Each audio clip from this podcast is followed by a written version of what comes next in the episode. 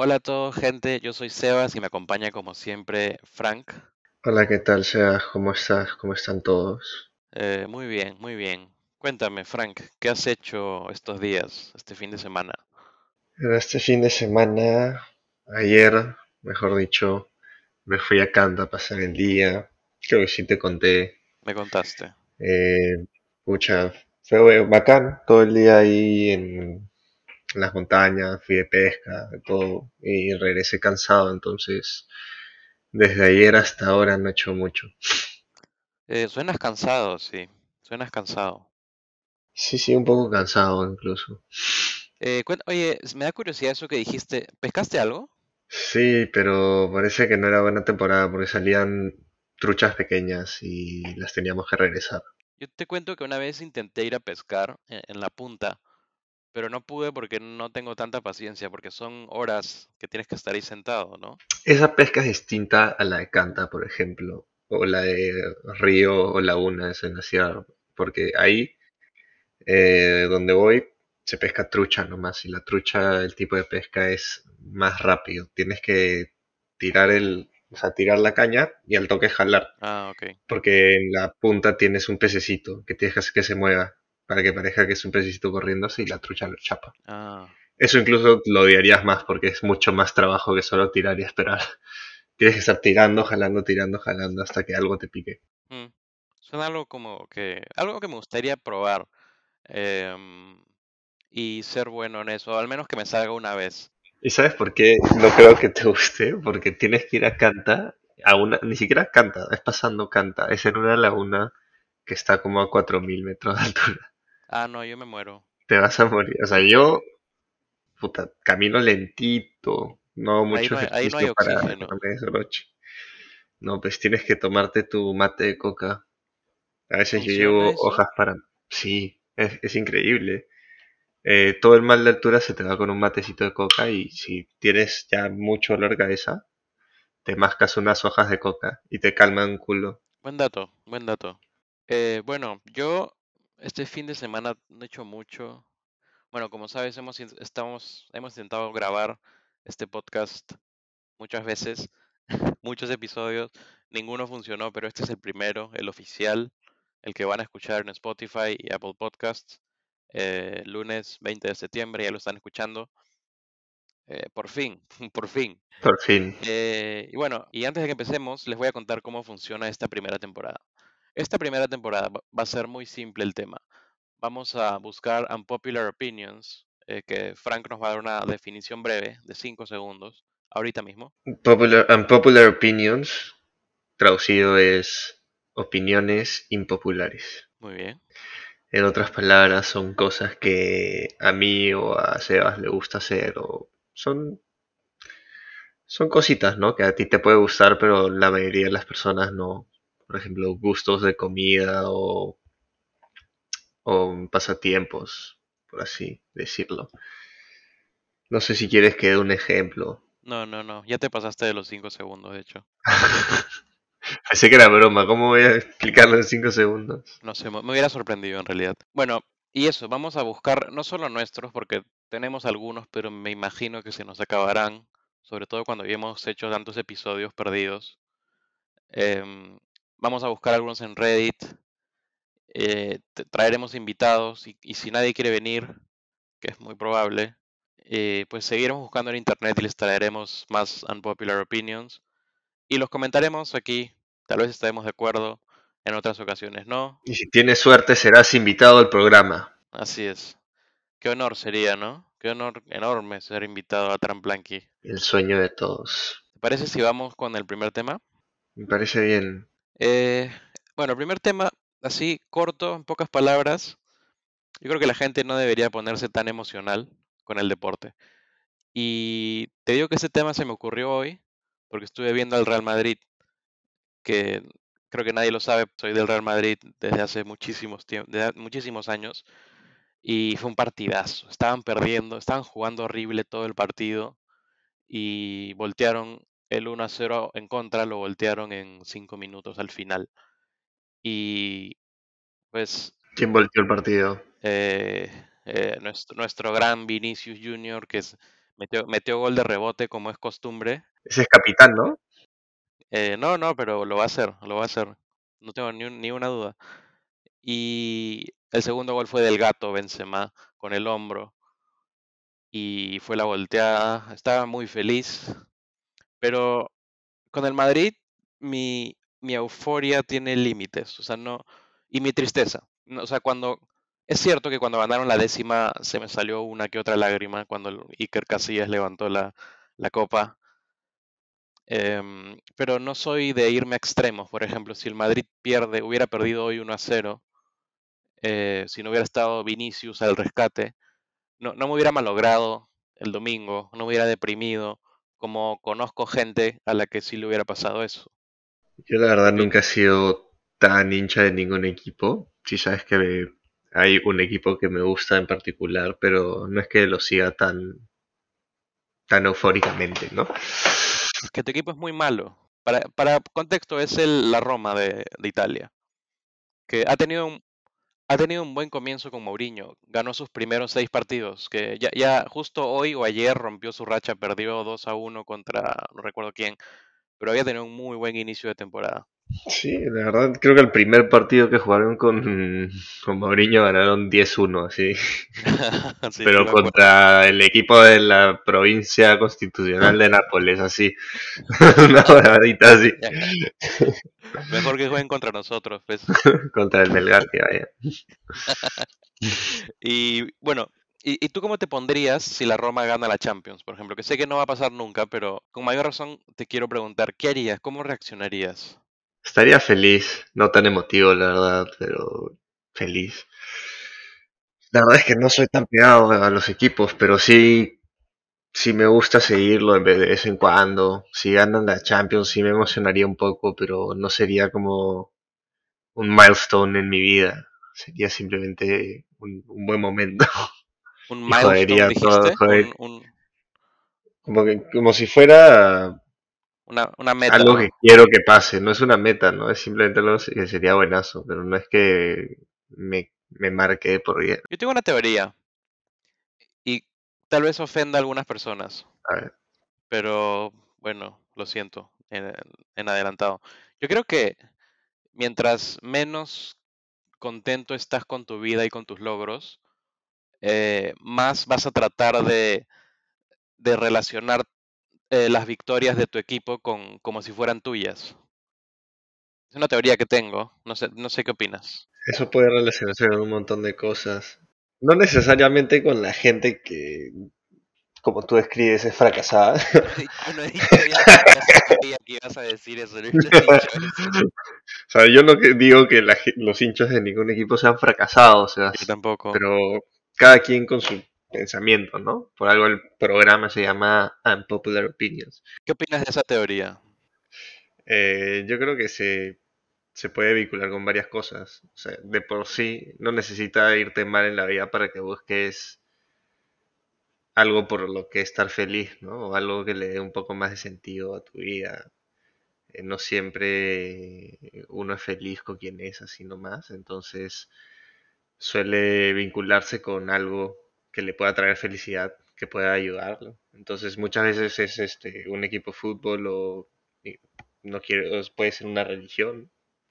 No, no digo que esté mal, ¿no? Simplemente digo que mucha gente busca confort en algo que no dependa de ellos, por así decirlo. Y alegrarse por la victoria de otros o, alegra- o estar feliz porque creen algo más. Pero no necesariamente tiene que ser porque te va mal en la vida.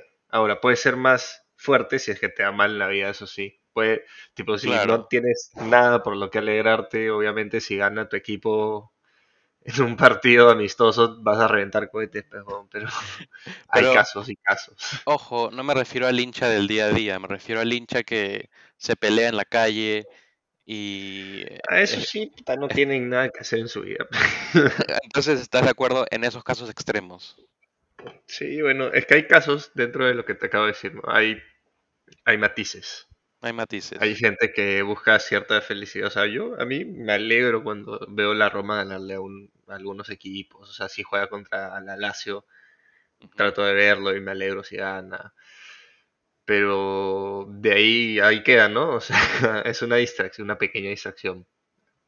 Pero hay gente a la que sí es algo circunstancial, Sí, algo y importantísimo en su vida. o sea, un partido perdido les puede malograr el fin de semana o Sí. viceversa. ¿Y sabes con quiénes se siente más, weón? ¿Con quién? Con los equipos nacionales, Sí, sí, sí, sí. donde es simplemente una... A mí me gusta que Perú gane, ¿no? Pero no, no me, no me molesta tanto que perdamos, o sea, el fútbol no es tan importante en mi vida, pero sí hay gente que involuntariamente generó esta afición con el equipo, porque tú naciste acá, tú nunca elegiste el equipo, simplemente es el que te tocó y, y lo defiendes porque es tu casa. Y si tienes un equipo como el nuestro, pues siempre te cagan. Ah, tú estás hablando de la selección. Sí, la selección nacional. Ah, yo pensé que hablabas de los grupos, de los equipos na- No, no, no. nacionales. O sea, eso también puede ser por donde naciste o por tu familia que es hincha del equipo. Es cierto, pero es cierto, con, con la selección es más fuerte porque es como tu país, tu... Claro, es, es, es bien raro que alguien diga, no, yo, yo soy hincha de Alemania, yo no soy hincha de Perú. Bueno, qué bueno que esta temporada es de Unpopular Opinions porque tú sabes muy bien que a mí me importa tres pepinos la selección Y nacional. eso que tú sigues más el fútbol que yo. Sí, pero no sé por qué no, no me interesa eh, la selección. Mira, mira, eh, yo hubiera cambiado la clasificación del- de Perú al Mundial por una Champions del Madrid. Ahora sí te, sí te va a odiar la gente. Fuertes declaraciones, ¿no? Es, es una opinión muy poco popular, la verdad. Sí, pero mira, por la, hacer un de esto. por la número, por, por la número 14 yo cambiaba esa, esa clasificación que fue un acto de salud, fue un acto de presencia esa, esa clasificación. Yo hubiera cambiado yo no llego a ese extremo. la decimocuarta. ¿Te parece un extremo? Sí, porque si, te, si eres un poco más empático, eh, ves que a, much- a todo el país le trajo un bienestar temporal, ¿no? O sea, la gente celebró un montón, celebró por esa, por esa circunstancia yo hubiera preferido, o sea, sigo eligiendo como que, que Perú clasifique a, no sé, una semifinal de la Roma, mañana. Pero tampoco es que me alegre tanto si clasificamos, o sea, me molesta el tener que alegrarme por clasificar porque hay equipos que apuntan a ganar ese, ese campeonato, ¿no? Claro. Y no, no me quiero conformar con decir, la hicimos, vamos a jugar contra Ghana, eso, vamos. Y, y- y perdemos. Y perdemos. O sea, hubiera estado mucho más feliz si llegábamos más, ¿no? Al menos octavos.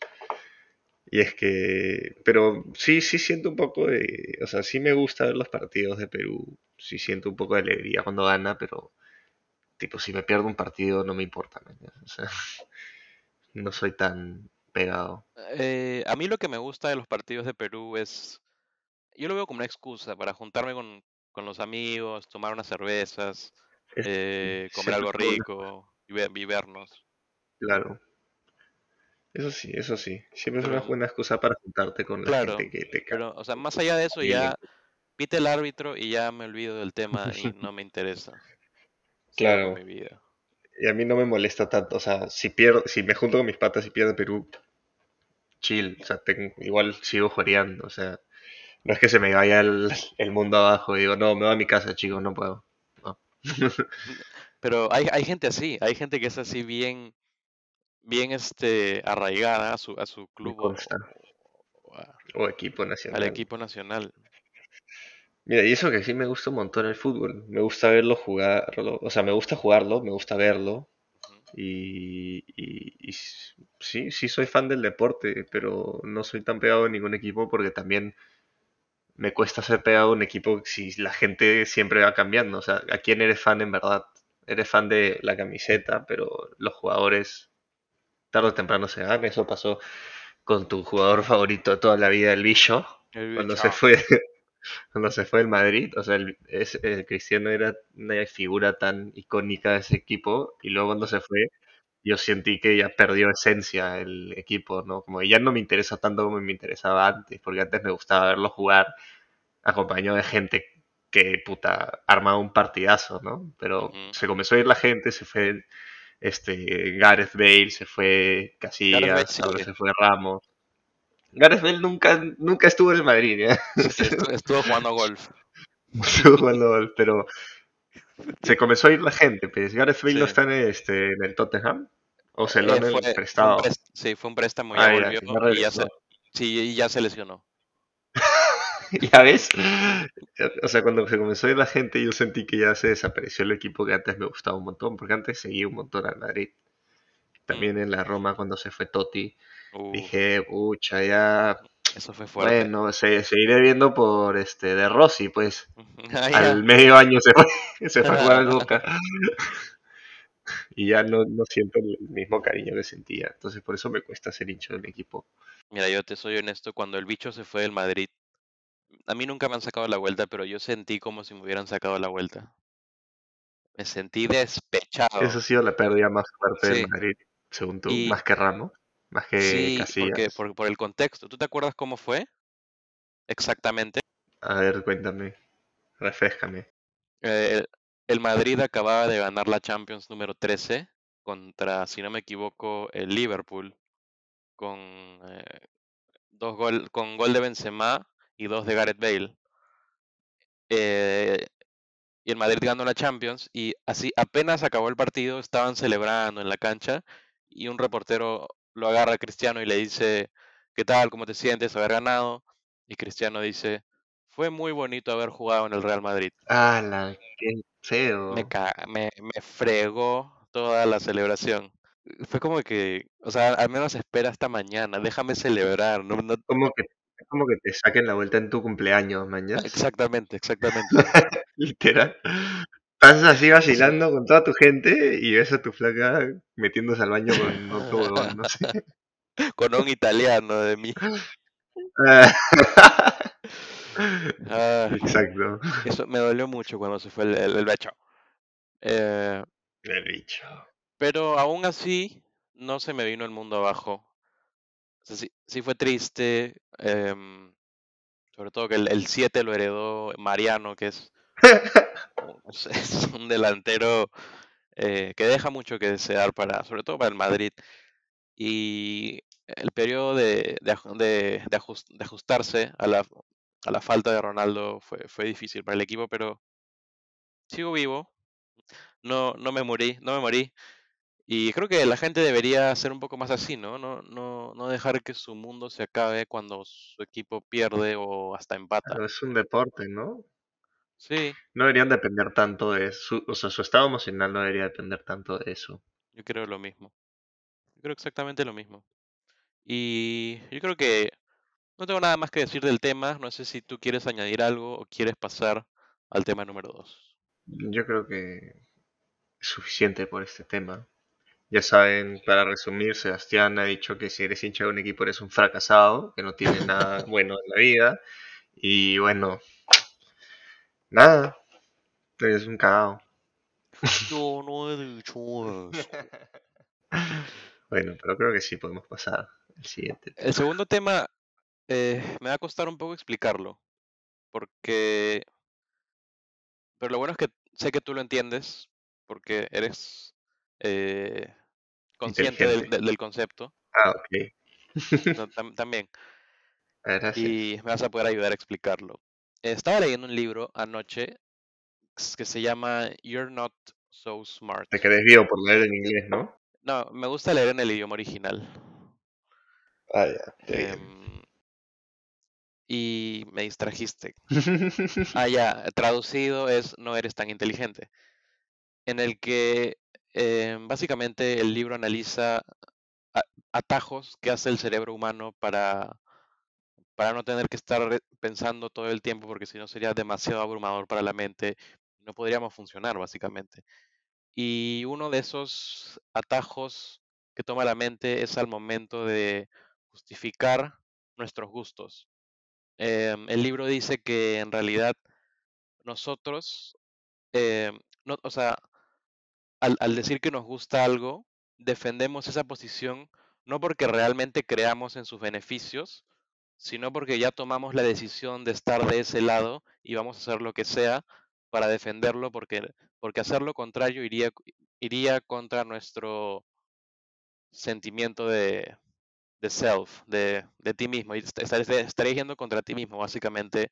No sé si me, no sé si me, no sé si me dejé entender. Pues, yo sí, no he leído ese libro, pero sí he visto un poco de ese tema, que no solo con tus gustos, con cada decisión que tomas, obviamente hay gente que la medita un poco más, hay gente que toma decisiones instantáneas, pero siempre justificas tu decisión, siempre encuentras un plus a lo que acabas de hacer para, básicamente para elevar tu autoestima o para, para tratar de darle sentido a lo que acabas de hacer y no arrepentirte después. Siempre tratas de decir, mira, si eliges entre dos pantalones que te gustan y compras uno dices, creo que ese está bien porque al menos este, no sé, se ve más duradero, mejor marca. Y si hubieras hecho la otra elección, digamos, y vas a salir y vas a decir, la verdad que está bien, no me gusta gastar tanto en pantalones, así no sea de marcas, te, se ve bueno. Siempre buscas una razón para justificar lo que has hecho. Y justo claro. investigando este tema, escuché un ejemplo. Déjame ver si lo recuerdo, pero ya, no solo para tomar decisiones, sino también se puede usar para convencer gente. Eh, hicieron un ejemplo en el que un grupo de trabajo quería ir a comer así en la hora de almuerzo, iban a decir este, a dónde almorzar, ¿no? Y un pata quiere comer en cierto sitio especial, no sé, digamos que quiere comer sanguchón, sanguchón chacarero, que, no que todos conozcan, pues. Entonces, tú puedes tú puedes. No, ya mira, esta, esta persona que quiere ir a sanguchón, en verdad, su única razón es porque quiere comer cierto plato de comida, seguramente. Quiero el sanguchón porque quiero pedirme una enchilada. Ese, es su razonamiento. Pero una persona dice, no, no quiero comer porque no me gusta la hamburguesa. Ya, en ese momento tú dices, pero lo bueno de sanguchón es que no solo tiene hamburguesas, tiene enchiladas, tiene tacos, tiene todo. Sin embargo, si la otra persona hubiera dicho, no, no quiero comer porque no tengo tanta plata, esta persona hubiera dicho, no, pero lo bueno de sanguchón es que te vienen platos grandes y puedes dividirlo con otra persona. ¿Entiendes? O sea, en el momento la persona solo pensó en un motivo para ir a este restaurante por cierto plan. Sin embargo, tú puedes justificar que tu elección es la indicada por varias formas. Tú puedes imaginarte la razón que sea y justificarlo así. E, y, ese ejemplo me parece chévere porque siempre pasa hasta luego yo veo que la gente lo hace. Es este, es simplemente cómo funcionamos. Es interesante. Y yo creo que ese ejemplo se podría extrapolar al caso de Apple contra Android. Son lo mismo. La verdad que, mira, si hablamos de sistema operativo, sí, son casi lo mismo. Sí. Eh, te dan, al final todos los dos te dan lo mismo, solo que con distinta interfaz. Y luego si hablas de marca, también em, hay razones por las que la gente quiere uno y hay razones por las que la, gente quiere otro y en verdad ninguno está bien ni mal. Simplemente para alguien que tiene ciertas preferencias va a uno específico. Sí, y te, doy un ejemplo. Yo tengo iPhone y tú tienes ah, no iPhone, no, Samsung. Eh, Samsung. Y, o sea, no hay nada que yo pueda hacer que sea muy significativo que tú no puedas hacer. Y, eh, o sea, podemos hacer básicamente lo mismo. Algunos detalles, como los widgets, que Android los trajo mucho antes, o tal vez las, las cámaras son un poco distintas, pero al final del día yo defiendo a Apple a muerte porque yo decidí comprarme un iPhone hace como 10 años y ya, o sea, no me importa que me traigas un, un teléfono 10 veces mejor, yo siempre voy a defender Apple porque... Incluso en ese caso, ¿sabes por qué creo que es más fuerte? ¿Por qué? Porque una vez que tomas la decisión entre Apple o Android, tiendes a quedarte. O sea, no quiere decir que te has comprado un celular y ese celular físicamente es el celular que tú quieres para toda la vida. Es que has tomado una decisión de entrar a un ecosistema, por así decirlo, y seguir en él. Entonces, no solo vas a defender tu compra, sino vas a defender tus compras futuras y tus próximas decisiones si es que compras AirPods, si es que compras una Mac, comienzas a defender ya la marca y te vas metiendo más. Y la verdad, al final de todo es solo un celular. Exacto. Lo único que es, un celular, no es tu vida. Pero hay un montón de gente que conocemos varios que sí defienden a muerte su elección. Y, y otra cosa que también estaba en este libro, y bueno, es, es un término ya an- antiguo que se llama el, el sesgo de confirmación. No sé si lo has escuchado. Es básicamente que cuando tú estás buscando información sobre algo que tú crees, solo vas a hacer caso a la información que está de acuerdo con lo que tú crees y vas a ignorar el resto. Entonces, solo te vas a convencer más a ti mismo de lo que ya crees. Entonces, eh, por ejemplo, si yo tengo un iPhone, yo voy a ir a gente que tiene iPhones a preguntarle qué les parece y obviamente me van a decir que les parece lo máximo. Entonces voy a reforzar mi creencia de que el iPhone es el mejor teléfono y es un círculo, no sé si vicioso o virtuoso, pero O hasta buscas videos que sabes que van a favorecer tu decisión, ¿no? O buscas reviews de celulares y en vez de buscar como que iPhone versus Samsung, dices, why Sam o sea, ¿por qué el iPhone es mejor que el Samsung? A ver, como comienzas a, a, buscar cierta información específica para que apoye lo que has hecho y también con la gente, claro. obviamente. Sí, es interesante. Al final se resume en que la gente en verdad escucha lo que quiere escuchar, ¿no? Ese es, en pocas palabras. Siempre queremos reforzar nuestra opinión. Y, y también, ya volviendo al tema de que no, s- por qué, o sea, no sabemos por qué nos gusta lo que nos gusta, me gustaría hacer un ejercicio A ver, que también estaba en el libro este, que de hecho se los recomiendo. E- Es muy, muy bueno. Y a ti también. a ver. Eh, aunque sé que tienes muchos libros en tu lista y que Sí, te acabo, no, son cortos, no son te cortos. acabo de mostrar un libro de 5.000 páginas para que todos lo conozcan. Es este La República de Platón. Y como, como yo soy sofisticado como Sebastián, lo estoy leyendo en latín porque es el idioma original. Eh, no, sí, pero todavía ni siquiera comienzo ese. Tengo que terminar el que ya te dije, el de Never Split the Difference. Uf, ese es otro que es, pero buenísimo. Es sobre negociación explicado por un negociador de rehenes del FBI. Cómo Bueno, negociar. bueno. Muy bueno, muy bueno. Pero bueno, no- nos salimos. En el libro este dicen que no sabemos por qué nos gustan las cosas que nos gustan. Y quería hacer un ejemplo. ¿Tienes alguna canción favorita? Uy, una canción favorita. A Sí. ver, un- si te refieres a una canción que puedo escuchar un montón de veces y que siempre trato de ponerla, porque me gusta mucho, o dices la canción que más me gusta. Mm, eh, como, como lo quieras interpretar. Ya, favorita no tengo, pero a ver, una. Podría decirte artista, digamos, ¿no? Ok. No, no, no. Una O canción, por favor. una canción. Canción. A ver, me gusta, por ejemplo, Billy and the Jets de Elton John. Ok, de- ok. ¿Por qué te gusta? Bueno, principalmente porque me gusta Elton John. No, no, no, la Em, canción. ¿Por qué te gusta la- esa canción? sobre todas sus otras canciones. Eh, no, no. eh, sobre todas las Esta, sobre canciones. todas las canciones. Sí. ¿Por qué es lo que te gusta de esa canción? Es difícil de describirlo con una canción, porque en ¿Sí primera no? instancia es No todo, puedes todo el decir, no, no puedes decir por qué te gusta. Es como que, no, no sé, simplemente me gusta. Claro, o sea, te, te puedo decir que te puedo decir como que me gusta Ajá. cómo suena el piano, ¿no? Pero, pero la verdad es que no me enfoco en eso cuando escucho la canción, me gusta la canción, ¿no? Me gusta cómo suena, me gusta cómo canta, me gusta la voz, me gusta la letra, todo. Claro, no, no puedo escribirlo. Y ahora que te hice esta pregunta, empezaste a inventar razones, porque no son razones reales, simplemente estabas inventándote para responderme.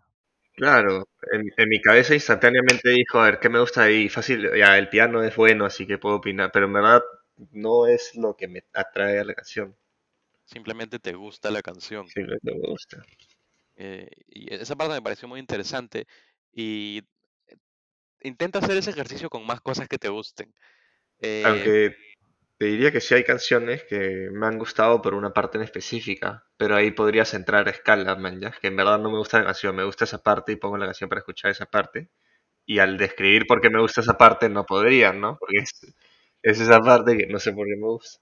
Claro, o sea, siempre hay una, siempre hay escalas dentro de todo esto y no, no se puede describir.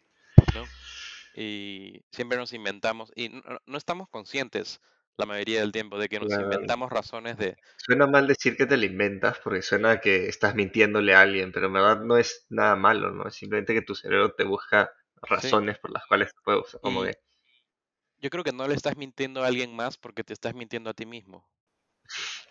tu, tu mente te miente a ti Sí, mismo. exactamente. te hace creer que, que tus decisiones son racionales, están hechas paso a paso, pero en verdad simplemente Eres no, un animal más. sí, y tomas decisiones porque, pues porque se te presentan y, y reaccionas y después tratas de justificarlas. La verdad que sí. Sí. Eh, de hecho, leí en un libro que se llama, ya no lo voy a decir en inglés para que no me caiga burlas, sátiras, cachetadones. Se llama La psicología del dinero. Y en una parte dice, nadie está loco. Cada vez que alguien hace algo, en su mente, ese algo tenía sentido. Es que, ¿sabes cómo puedes cata- catalogar a un loco? Porque cree que lo que hace está bien, entonces no está loco porque está haciendo lo que está bien, solo que lo que él cree que está bien va en contra de lo, de la norma establecida por nosotros. Claro, Si es que alguien hace algo malo y no cree que está bien, es porque es, tiene, o sea, porque en verdad es un criminal, porque hizo algo a sabiendas de que estaba mal. El loco en verdad es cuerdo. Y, y ahí entra lo que, del libro que estás leyendo, Never Split the Difference, que hablan de la empatía táctica, que, o sea, no- la empatía no la ven como entender a los demás y ser muy buenita persona, sino entender a la otra persona para tener una ventaja sobre la otra persona para negociar, porque al saber exactamente qué es lo que lo motiva a hacer lo que está haciendo, puedes tener una mayor influencia en sus decisiones y manipularlo más fácilmente. Justo soy la parte que habla con los sentimientos, que también es una forma de entiende los sentimientos para trabajar con ellos, o sea, para manipular a la persona. Claro, porque la gente piensa que somos seres eh, totalmente racionales, pero yo diría que es lo opuesto. Es más, somos, yo diría que somos seres sentimentales con potencial a racional. En este libro justo leí algo así, que cuando tomas una decisión, en verdad hay dos partes de ti que están tomando una decisión. Es tu parte irracional, tus instintos, que siempre toman la primera decisión basada en tus sentimientos, y luego la parte racional trata de darle sentido, creo. Me gustaría buscarla, pero es algo así, es este, más nos influye nuestro lado o irracional. Eh, de hecho, acompaño tu reflexión con un poco más de información. Ese lado emocional es la amígdala y el lado racional es el neocórtex que está en, en el lóbulo, lóbulo frontal del, del cráneo. Y esa es la parte que te hace racionalizar tus decisiones que tomaste en base a la emoción. Muy bueno ese libro. ¿eh? Eh, no- Nos hemos ido muy deep, creo, ¿no? Sí. Creo, creo que teníamos en mente ser graciosos y no, no hemos dado risa ni una vez. Nos hemos ido por temas más... Ya no somos vulgares. Es que, chicos, si escucharan los episodios que hemos grabado antes, que no lo van a Los escuchar episodios nunca, prohibidos. episodios prohibidos, si escucharan eso, o sea, Sí, hemos tenido que bajarle el tono, pero hemos tenido que bajarle el tono. Pero me ha gustado, me ha gustado. Eh, este es el primer episodio. Espero que se vengan muchos más y de calidad, como siempre, como siempre. Hoy hemos tenido dos temas. Siempre vamos a tener tres. Pero en esta ocasión, como sentimos que los dos temas eran un poco pesados, eh, escogimos simplemente hacer dos.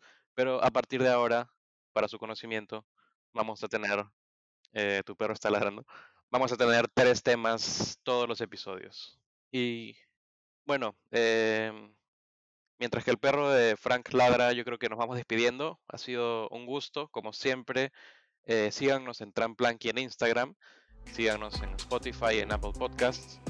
Y nada, nos vemos la siguiente semana. ¿Quieres agregar algo, mi estimado? ¡Hasta luego!